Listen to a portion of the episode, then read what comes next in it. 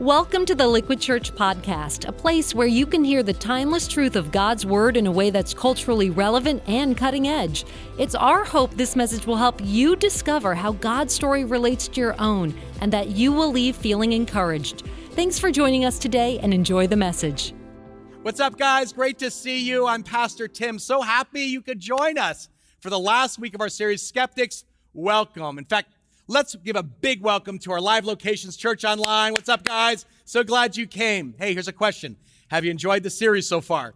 I hope so. It's been eye opening. We have been diving deep into the historical evidence to look at the global impact of the Christian faith. And to me, it's been inspiring, just kind of amazing to discover how many followers of Jesus Christ have been at the forefront of social transformation.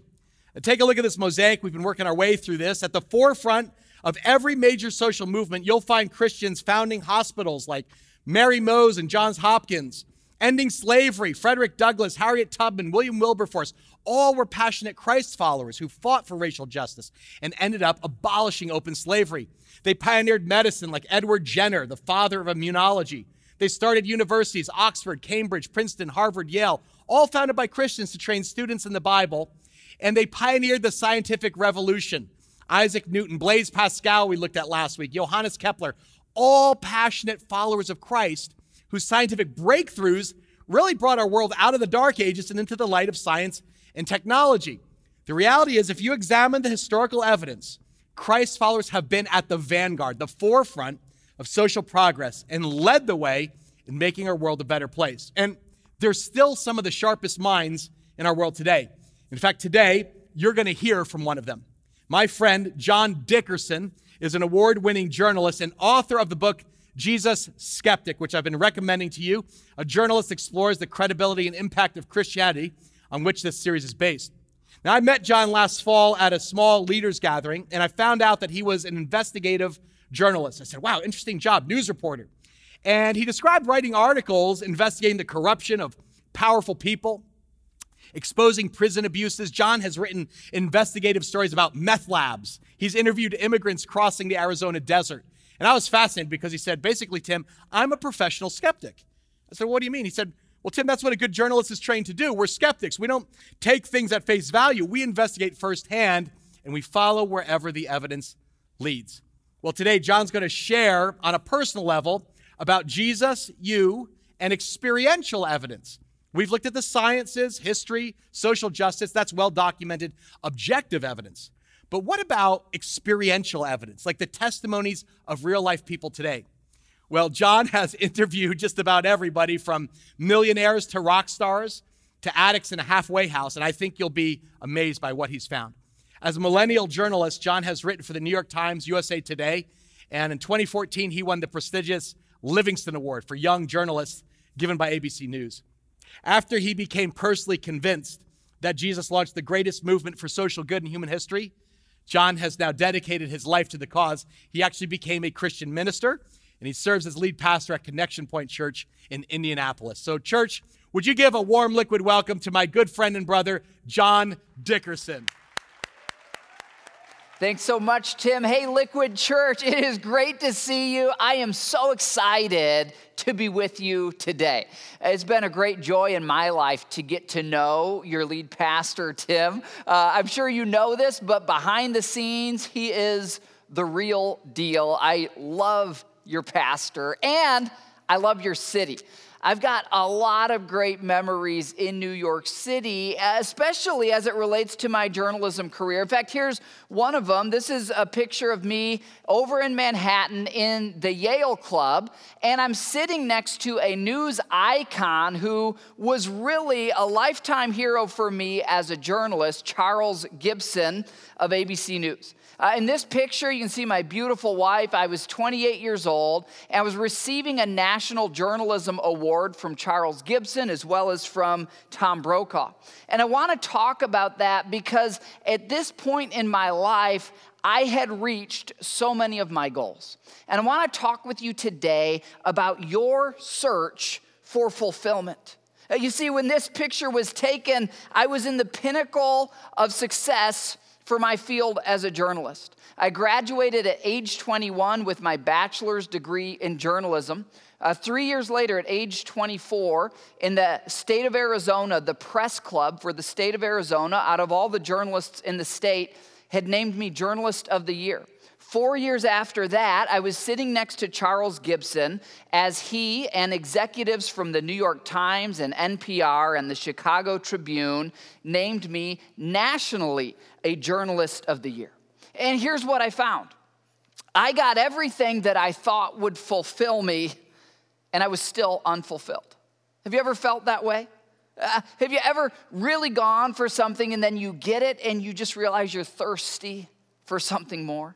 And it wasn't just my career. I mean, you can see that I had a beautiful wife and my career was good. I had a nice house in Scottsdale, Arizona. In fact, as a car guy, I got to be on a thing called the press fleet. What this is, is auto manufacturers, every year when they produce new cars, they give a certain number to journalists. And because I was on the press fleet, this started when I was about 22, every week I could order up whatever car I wanted a new Mercedes AMG, an Audi, a Range Rover. I could get whatever I wanted, and get this, they would deliver it to my house with a full tank of gas. Here's what I learned in that season of my life. I learned that if I'm having a really good day and I'm driving a cheap economy car, it's still a really good day. And I also learned that if I'm having a really bad day and I slide into the seat of a $148,000 Mercedes AMG, it's still a really bad day. I had gotten everything I wanted, but I found that I was still thirsty for something more. I wonder have you ever felt that way? Have you ever worked hard to get what you want, but you're still longing for something more? Maybe you thought having a baby, if I could have a child, that'll make me happy, and instead, all it's done is make you sleep deprived. Maybe you thought the promotion at work, that's the thing, that'll make me happy, and instead, all it's done is make you more stressed. Maybe you thought, oh, the bigger house, that's the thing. We'll get the bigger house, and now it's just more space to clean and maintain. Maybe you thought, if I could marry that amazing person, that will give me happily ever after. And you did, and then you learned that marriage is a lot of really hard work.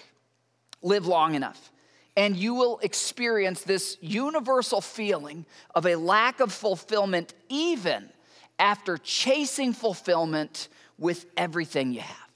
I wonder, would you like to discover how you can find a fulfillment that lasts? Would you like to discover how you can find a peace that lasts? Well, I want to take you today into the definitive claim of Jesus. You see, Jesus didn't just claim that he can make your life a little better. Jesus claimed that he was God. And this is one of the unique things about Jesus. Of all the people in human history, he did not claim to just be a good teacher or a profound spiritual guru or someone who could help you improve your life. He claimed that he is Almighty God. He claimed that he's the one who spoke the universe into existence and that he designed you and that he alone can fulfill you and that he freely offers that to you. These are radical claims from a real person who actually lived. And I found, as a skeptical journalist, I started at the very beginning did this guy even live? And once I decided, okay, he lived, then I looked, can we know what he said? And once I, okay, these words are reliable, this is what he said, then I started to look at these words and I thought, this guy's either crazy or he's actually God. There's not really a lot of room in the middle because look what he says here in John chapter 10 to you. He says, I've come that you might have life and have it to the full. I mean, who else talks like that? You know, think about this. This is a real person. Can you imagine being at like a, a party with some friends and you sit down with a drink and some guy sits down next to you and he turns to you and says, Hey, I, I've come that you might have life and that you might have life to the full. You'd be like, what, are you talking about?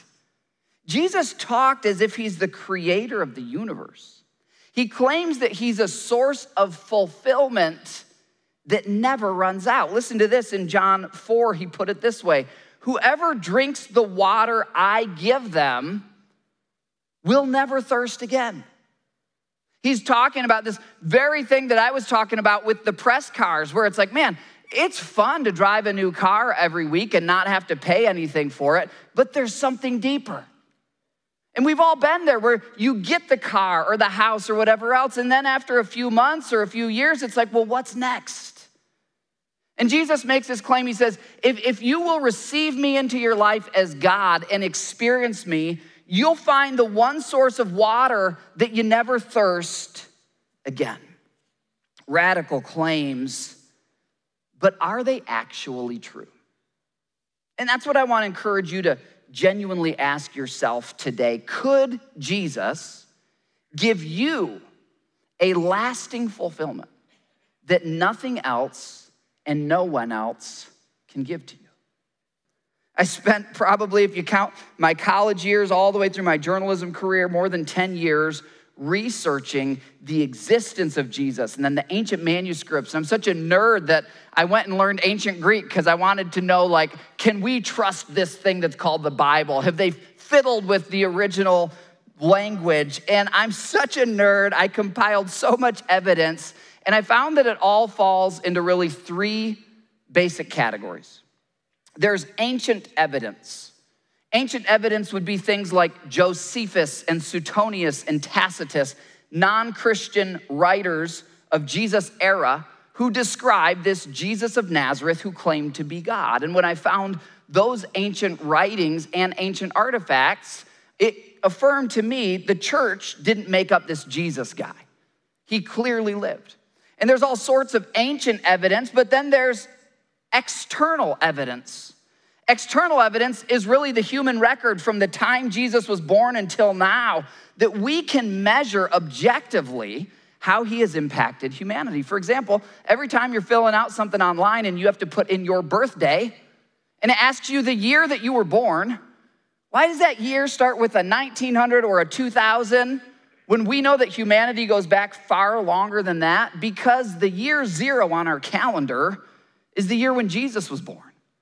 And that's how profound his impact is on our world, that every time an atheist writes their date, they're actually referencing Jesus. And there's all sorts of external evidence, and we'll get into that throughout this series. But today, I want to talk with you about something that I call internal evidence.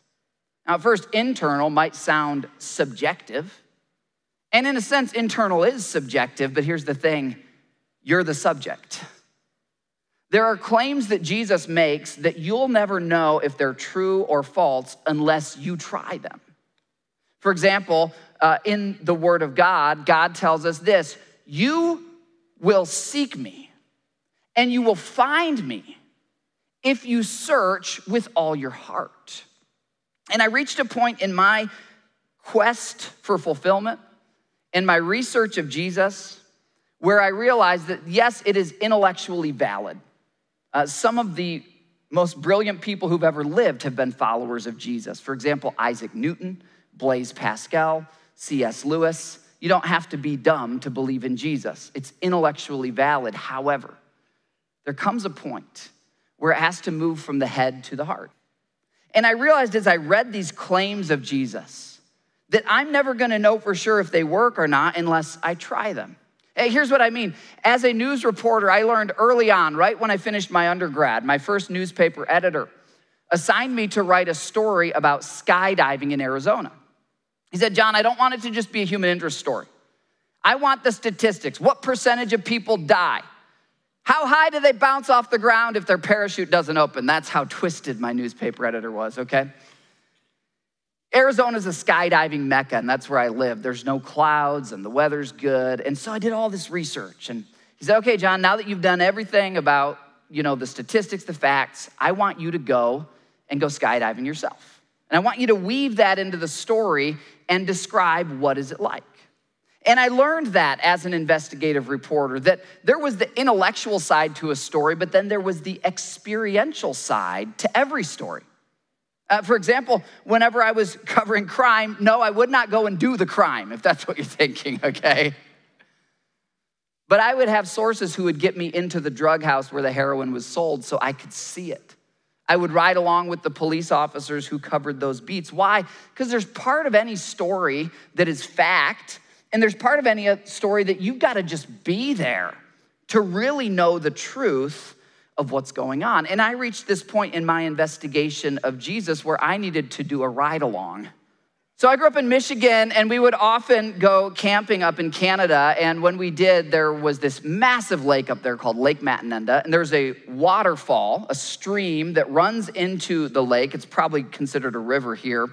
And uh, it would vary in width depending on what year and how full the river was. This picture is a year where the river was a little bit lower and it wasn't as wide. But on one particular year, I was about nine years old, and my three older brothers, they're all incredibly athletic. They're jocks. And I know what you're thinking. I did not get the gene, okay? I didn't get that gene. I, I got the nerd gene instead, okay?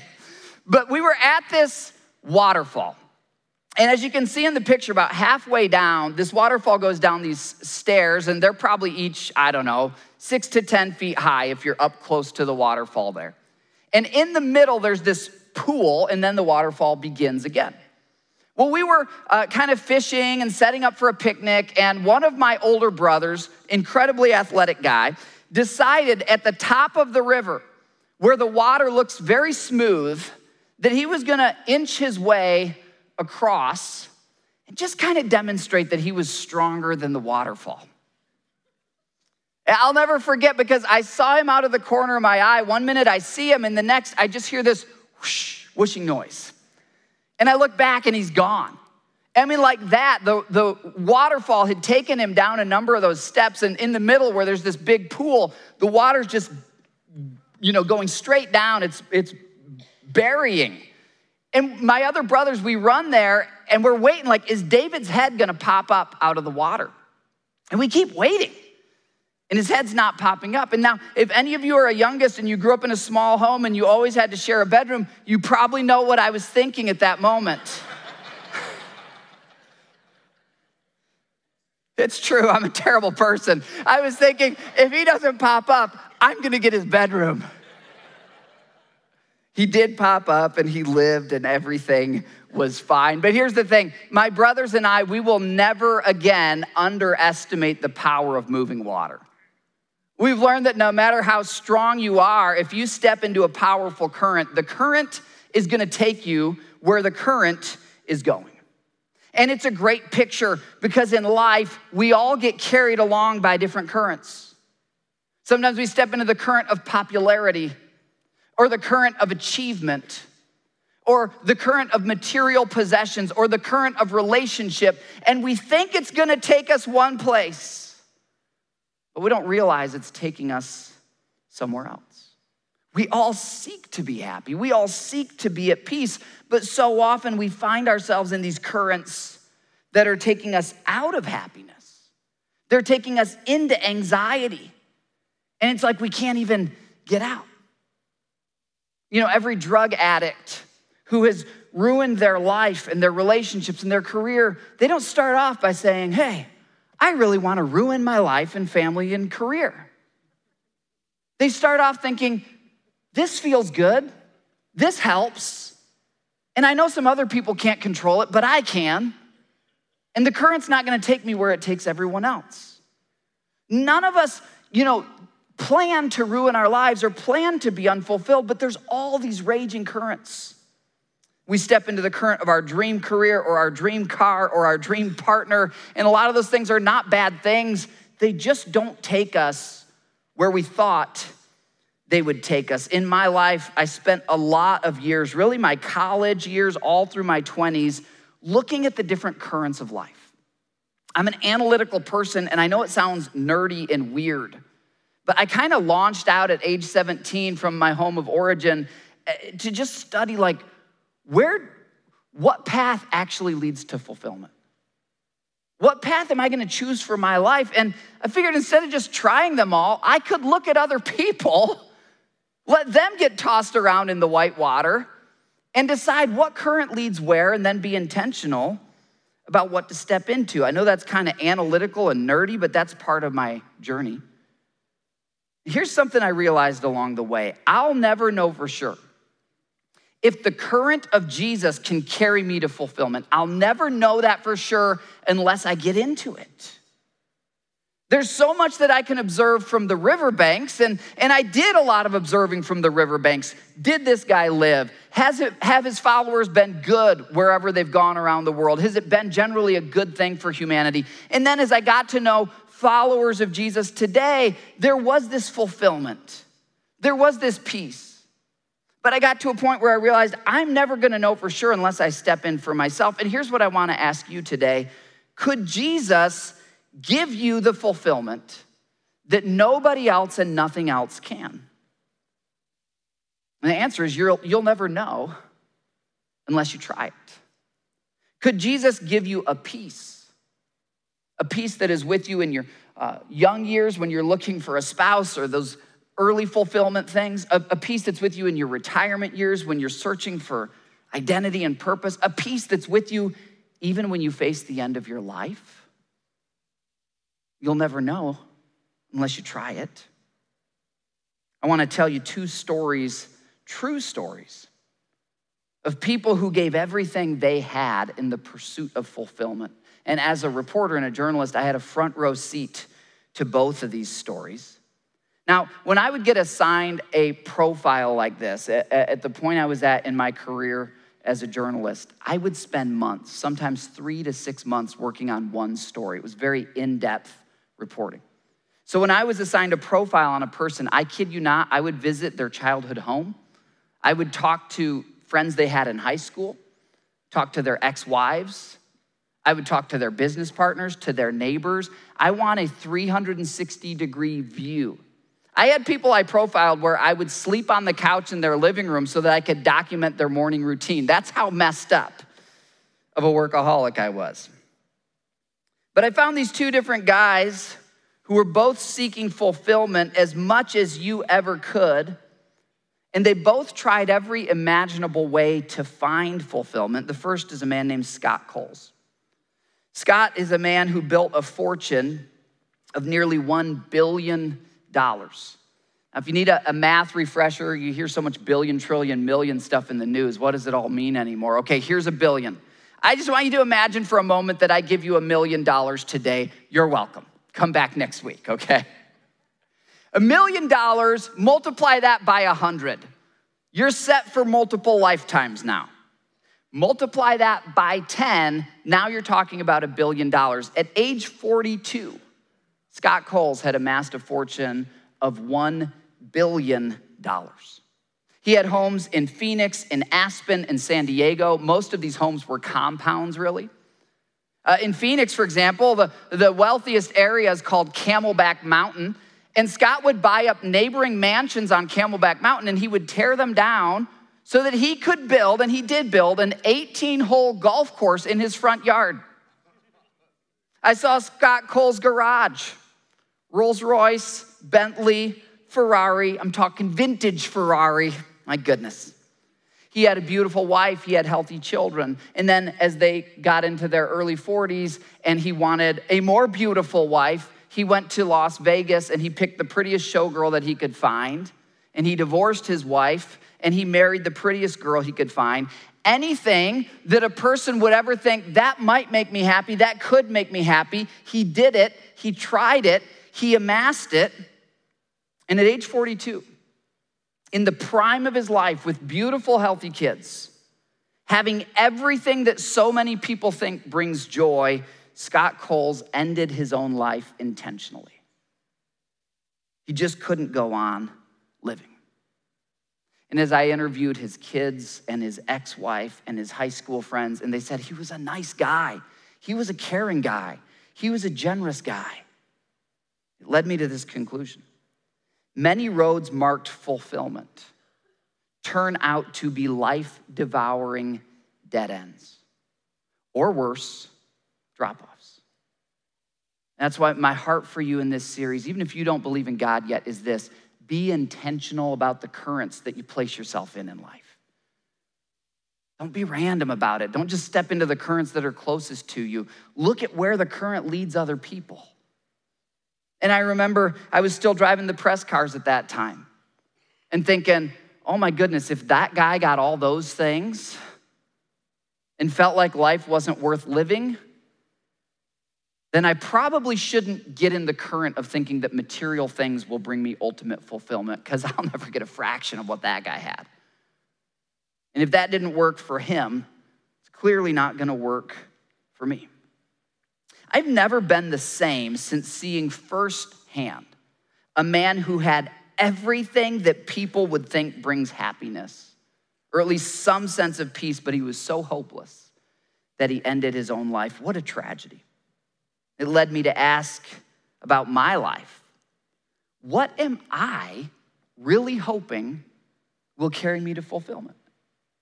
I mean, if nothing else in this series, maybe this will be a life defining moment for you wherever you are in your journey to just kind of zoom out from social media and family drama and workplace drama and everything else in the news and just think about your life. Like, what are you, what current are you in? What do you think will bring fulfillment? Because we all think something will, but we rarely sit down to actually write it out. And if you were to write it out, you might be surprised. Well, as I was wrestling with this for my own life, uh, having seen the intellectual evidence of Jesus and having seen followers of Jesus changing the world, I profiled another person who had given everything in the pursuit of happiness and fulfillment. This guy had a totally different life. Grammy winning musician. I spent about three months interviewing him and his daughter. During that time, his videos, music videos, were still playing on MTV. He had millions of dollars in the bank. He had had investments all around California. But he described to me that his life had been completely miserable. In fact, while I was profiling him and spending that time with him, he described to me in detail different times where he and his wife were both high on meth. And they would get into these violent physical altercations while they were under the influence of that drug. He described to me a time where he looked down at his knuckles and he saw his wife's blood on his own knuckles because they had been fighting so aggressively. He described another time where a, number of famous musicians and artists had come over to his house for a huge party, and there was a lot of drugs and a lot of pleasure. And he woke up in the morning and he went out to the pool, and his two year old daughter was curled up on a towel right by the edge of the pool, and she had slept there all night. And even through the drug brokenness of his mind, he just realized my life is a mess. But he had gotten there by going after fame, getting it, fortune, getting it, achievement, getting it, possessions, got it, experiences, he tried it all. And it just led him lower and lower into this darkness. There was a key moment in Brian's life story where on an Easter Sunday morning, he walked into a church a lot like this near Bakersfield, California. His brain still half functioning from drug addiction, broken in life from the pursuit of fulfillment, currents that had beaten him up. And he doesn't remember everything from that Easter message, but he remembers these words of Jesus, where Jesus says to you and me, Come to me, all of you who are weary, all of you who are burdened, and I will give you rest. What a claim from the guy who claims to be God, the guy who claimed to knit you together in your mother's womb. And here's why Brian's story has such a different ending than Scott Cole's story. See, Scott Coles never gave Jesus a try. From all the people I talked to, he just never considered it. He ridiculed it from the riverbanks like I used to do, but he never tried it for himself. Brian said, Hey, I've tried everything else. I might as well try this Jesus thing. And on that Easter Sunday, he chose to give it a try. And he called out a prayer God, if you're there, I believe. Jesus, if you're there, I need this. You say you give rest to the weary, you help the burdened. If you're there, I need that. And all he did with, I mean, a, a childlike mentality through that brain confused by drugs, said, God, if you're there, I want your help. Jesus, if this is true, I need you in my life. And part of Brian's story is that then within about two months, after having been a drug addict really since high school, he had started with marijuana in high school and it had just kept leading him deeper and deeper all the way to heroin and meth. He'd been a drug addict for more than 10 years, and within three months, he was sober. And that's the part as a journalist when I heard that, I thought, no, no, that does not happen. I'm gonna spend three months with this guy and I'm gonna find out the truth. And the truth, as I hung out with Brian and his daughter, who was in late elementary at that time, was that he had totally transformed, that he had changed from the inside out. He had intentionally given away a lot of the wealth. He didn't need that stuff anymore.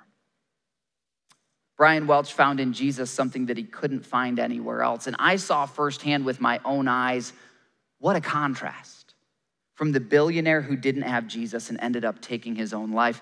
One day, Brian and I were at a PF Chang's in Scottsdale, Arizona, and he looked across the table at me, and this is what he said. I had my tape recorder rolling.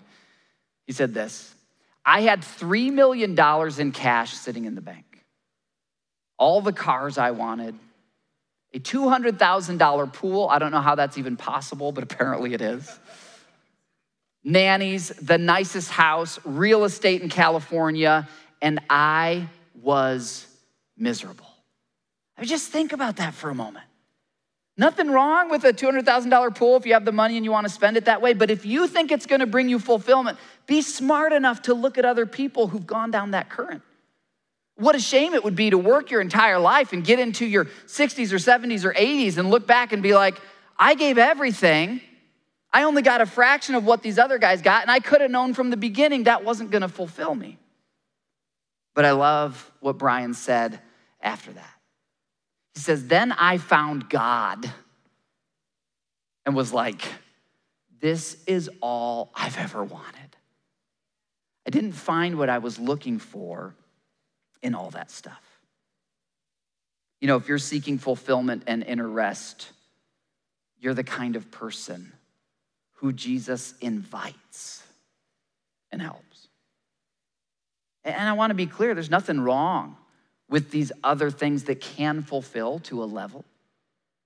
God wants you to have a rich and full life, but the deepest fulfillment isn't found in getting outside things and bringing them in. It's found in connecting to the creator of the universe internally. And then having a source of joy and fulfillment that kind of bubbles up from within through all the different seasons of life, through all the economic ups and downs and relational ups and downs. And I just wonder where have you been exhausted in your hunt for fulfillment? Where have you maybe been let down in your quest or your search for fulfillment? Where has your soul been full of anxiety rather than rest? You can come to Jesus today in the same simple way that Brian Welch did on that Easter Sunday. Well, I want to tell you about just one other person this is a skeptic. And it's a totally different personality profile because you might be listening and thinking, okay, John, interesting stories, helpful to know, but I really don't expect millions of dollars or worldwide fame to make me happy. Uh, maybe you're more like me. Those things have never been options for me, okay? But you know, I'm a pretty good guy. Part of my story before I became a fully devoted follower of Jesus, I didn't go on some drug binge. I, you know, graduated from college early and I worked hard and I did all the right things. But I found that still I was lacking something. And so, wherever you find yourself on that spectrum of what you're pursuing for fulfillment, I've found the same thing to be true that I've found in Jesus something that's not available anywhere else. And this next guy I want to talk to you about is a person who maybe you can relate to because he was a good guy. He kept most of the rules. He wasn't addicted to anything. He even believed that Jesus existed. In fact, he'd seen Jesus with his own eyes. But this whole thing that Jesus is God and could meet his deepest needs, he was not buying that. He was a skeptic in that sense. Uh, in fact, this guy got so annoyed with Jesus claiming to be God that he would make fun of Christians, he would even harm Christians. He would go around and mess with the Christians. This guy, his name was Saul. But eventually he would have an encounter with Jesus where Jesus showed himself to be God, and it so transformed him that he then became a follower of Jesus. And he then went around telling everyone, even when he would get imprisoned for it or whipped for it or beaten for it, Jesus is God.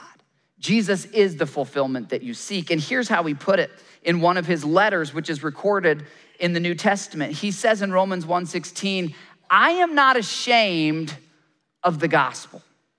What's the gospel? Very simply, it is the good news that the God who made you loves you. That he came into this world as the person of Jesus and he willingly died on the cross to pay the penalty for your mistakes and mine. And that you can be made right with God not by doing a bunch of good things, but by simply believing and admitting your need that you need Jesus' help. And if you believe in the name of the Lord Jesus Christ, you will be saved. That's the gospel. And this guy who was a skeptic, a hardened skeptic, and who hated Christians, would become so transformed that he wrote, I'm not ashamed of the gospel. Why not? Because it's the power of God. And that's what I've found in my life. The good news of Jesus connects you to the actual power of God. You can have the power of God in your life. And it's a power that leads to salvation. So that you know when your body dies, you're gonna spend eternity in heaven with God. But not only that, it leads to freedom in this life and fulfillment. And this path, this current, it's available to everyone. God so loved the world that he sent his only son so that whoever believes in him will be saved. It's available to you today. But the question for you is this will you try it? Will you get in the current? Because it brings salvation to everyone who believes. From my own experience, I would say, and I think from Saul the skeptic's experience, your belief does not have to start out as a perfectly mature, fully formed belief. That's not how we're born, right? Wouldn't that be the weirdest thing?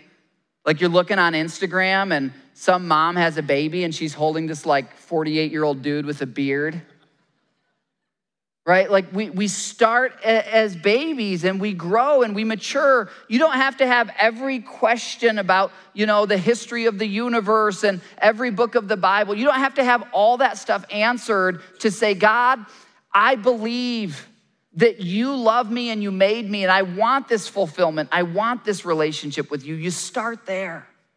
And then he feeds you and he grows you. That's been my experience anyway. Jesus invites you to find fulfillment and rest in Him. So, three very simple questions as we close today. First, have you ever really tried belief in Jesus for your own fulfillment? Have you ever really tried it? Maybe you were raised as a Christian, you've even been coming to church, and you're like, yeah, I'm a Christian, but have you ever actually really said, this is what I'm putting my, my faith in to fulfill me? Have you ever really tried it? for your fulfillment and, more importantly, for your eternal life. Second question for you today Have you forgotten Jesus in your search for fulfillment? Have you maybe just been sampling the things that are around you rather than being intentional to say, Where will this path take me? Maybe you're here and you're a believer and you just needed this reminder today that all those other things, and they might not be bad things, but they're not going to fulfill you the way that Jesus can. And then the third question I want to ask you today Will you invite someone who needs fulfillment? Every day in your neighborhood, in your workplace, in your family, you're encountering people just like that 42 year old billionaire, Scott Coles. People who are desperate in their search for fulfillment. And apart from Jesus, they're not gonna find what they were created to experience. And Liquid Church, you've got an amazing church to invite people to. You've got an amazing pastor, an amazing movement of God. And so, if you're here and you're finding new life in Jesus, invite the people you work with, invite the people you live with, Invite the people in your neighborhood because, church, the people around us desperately need the good news of Jesus. The people around us are caught up in the currents of life and they're getting bashed in the white rapids against the rocks of life. They need the hope, they need the fulfillment. Well, wherever you are in your faith journey, I just want to pray for you today. I want to give you an opportunity to believe in Jesus, to call out to Him, whether for the first time or as a return to Him. And I'll encourage you if you're not sure where you're at spiritually. There was a time in my life I didn't know if God existed, but I said, God, if you're there, I want to experience you. Let me pray for you right now. Would you join me in prayer? Father, I ask right now for every person listening across every Liquid Church campus and those online as well. Lord, you're stirring in hearts. And God, I, I pray the prayer of the man who came to you who said, Lord, I believe, but help my unbelief. God, for every skeptic, for every doubter, for every weary traveler, I pray, Lord, that you'd help their unbelief. I pray that you would plant seeds of faith in us. And Lord, that with our will, each of us would reach out to you and just say, Jesus, I choose to believe you. Lord, for all of us who've found new life in you, would you remind us today that you're the source of life and satisfaction? And Lord, would you use us in these next six days to invite our friends, our neighbors, our loved ones to join us at Liquid Church and be part of what you're doing. We pray it all in Jesus' name. Amen. Thank you for joining us today. If you want to check out Liquid Church for a weekend service, small group outreach, or clean water trip, you can find out more about us online at liquidchurch.com. And if you enjoy the podcast, go ahead and subscribe or share it with a friend. Thanks again for listening.